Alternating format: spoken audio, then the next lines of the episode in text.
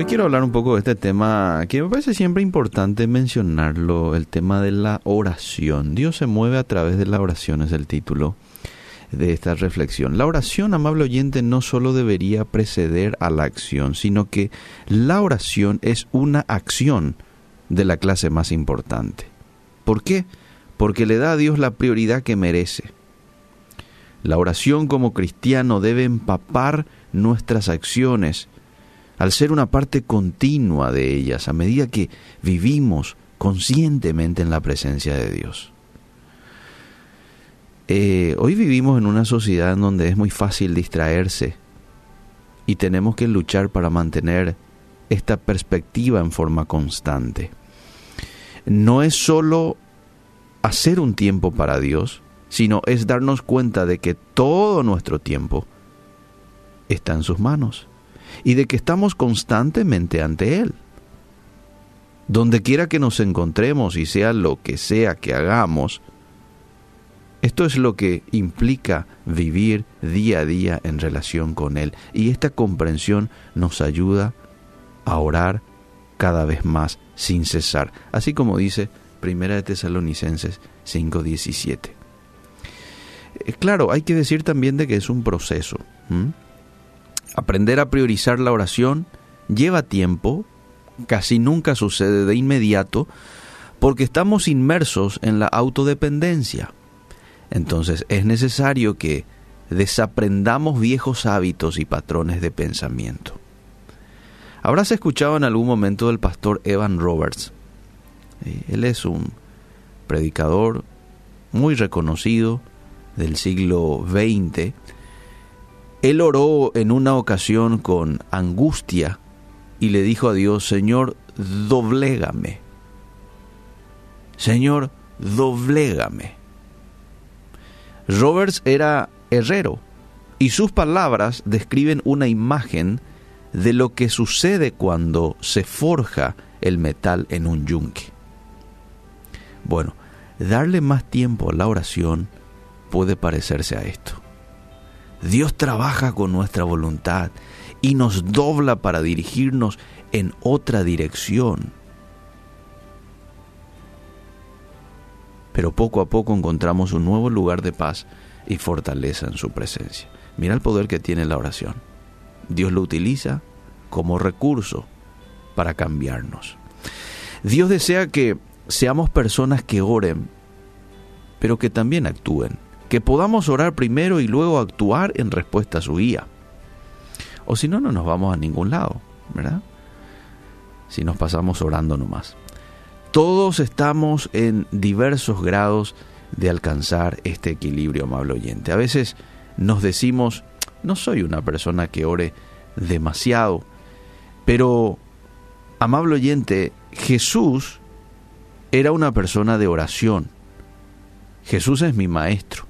Y si vos decís que sos cristiano, entonces también debería de serlo eh, tuyo, ¿verdad? Es nuestro modelo. Entonces, este, tenemos que pedirle a Dios que nos ayude a parecernos a nuestro Maestro también en este sentido. De hecho, como Dios nos ama, tarde o temprano nos va a llevar a estar de rodillas. Va a usar maneras para convertirte en un hombre, en una mujer de oración. La oración y la acción, amable oyente, son dos lados de la misma moneda de la fe madura y parecida a la de Cristo. La acción sin oración, aunque se haga para Dios, suele errar el blanco.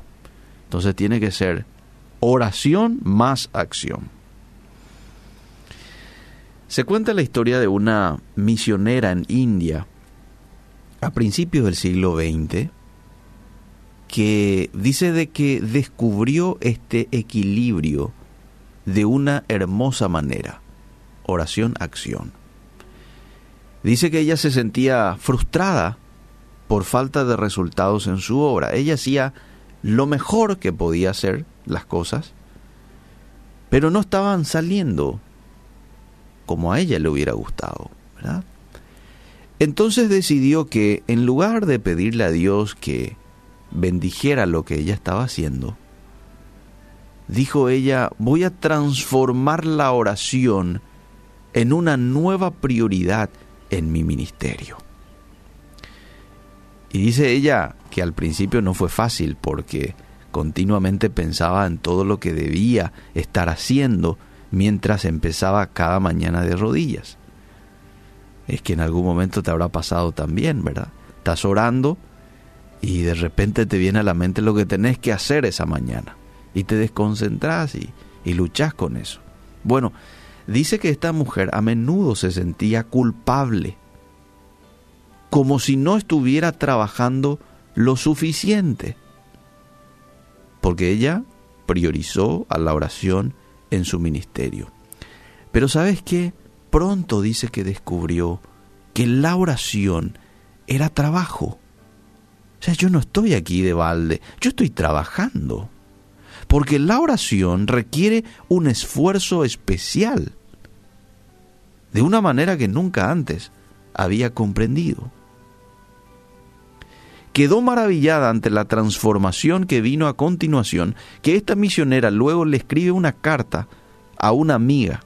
Y sabes que le dice lo siguiente, ahora cada sección de la obra está en una condición más próspera que nunca antes. Le dice la misionera a la amiga. Ya no hay tensión ni presión en mi vida. El gozo de sentir que mi vida está equilibrada, la comunión por un lado y la de trabajo por el otro, me trae constante descanso y paz. No podría volver a vivir como antes y Dios quiera que siempre me resulte imposible. ¿Cómo era ella antes? Trabajo, trabajo, trabajo, poca oración. Esta es la obra que cambia el mundo, amable oyente.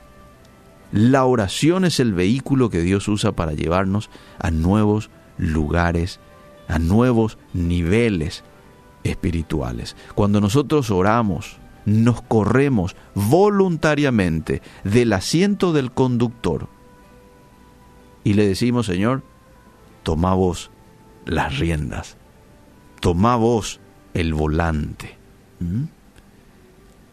Y nuestro Padre nos acerca a Él y nos susurra su voluntad.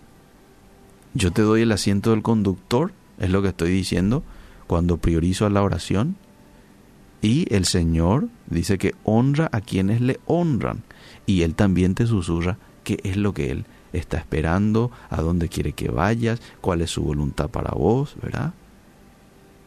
Porque Dios tiene intimidad con aquellos que se acercan a Él. ¿Quiénes son los que conocen a Dios? Aquellos que pasan tiempo con Dios. El piadoso. Dice un texto en Primera de Pedro que Dios libra de tentaciones al piadoso. ¿Y quién es una persona piadosa? Bíblicamente, y si analizamos ese, esa palabra en el, en el griego, vamos a encontrarnos de que es una persona que vive cerca de Dios. Ese es un hombre piadoso. Alguien que le hace a Dios el centro de su vida. Es alguien que no pierde la comunicación a lo largo del día con Dios ese es un piadoso. Y a ese hombre o a esa mujer, Dios le dirigirá en la dirección que tenga que ir. Vale la pena priorizar a Dios a través de la oración. No es una pérdida de tiempo. No es una pérdida de tiempo. Aparte usted hoy un momento exclusivo porque la oración tiene que ser sin cesar, en todo momento, manejando, caminando, ¿verdad? Pero hay también un momento de intimidad, en donde solamente estás vos y Dios, nadie más. Ahí no está el celular, ahí no está este, las otras actividades del trabajo, del estudio. No, ahí estás vos y Dios. Aparta un tiempo y pasa a solas con el Señor. Desde hoy en adelante.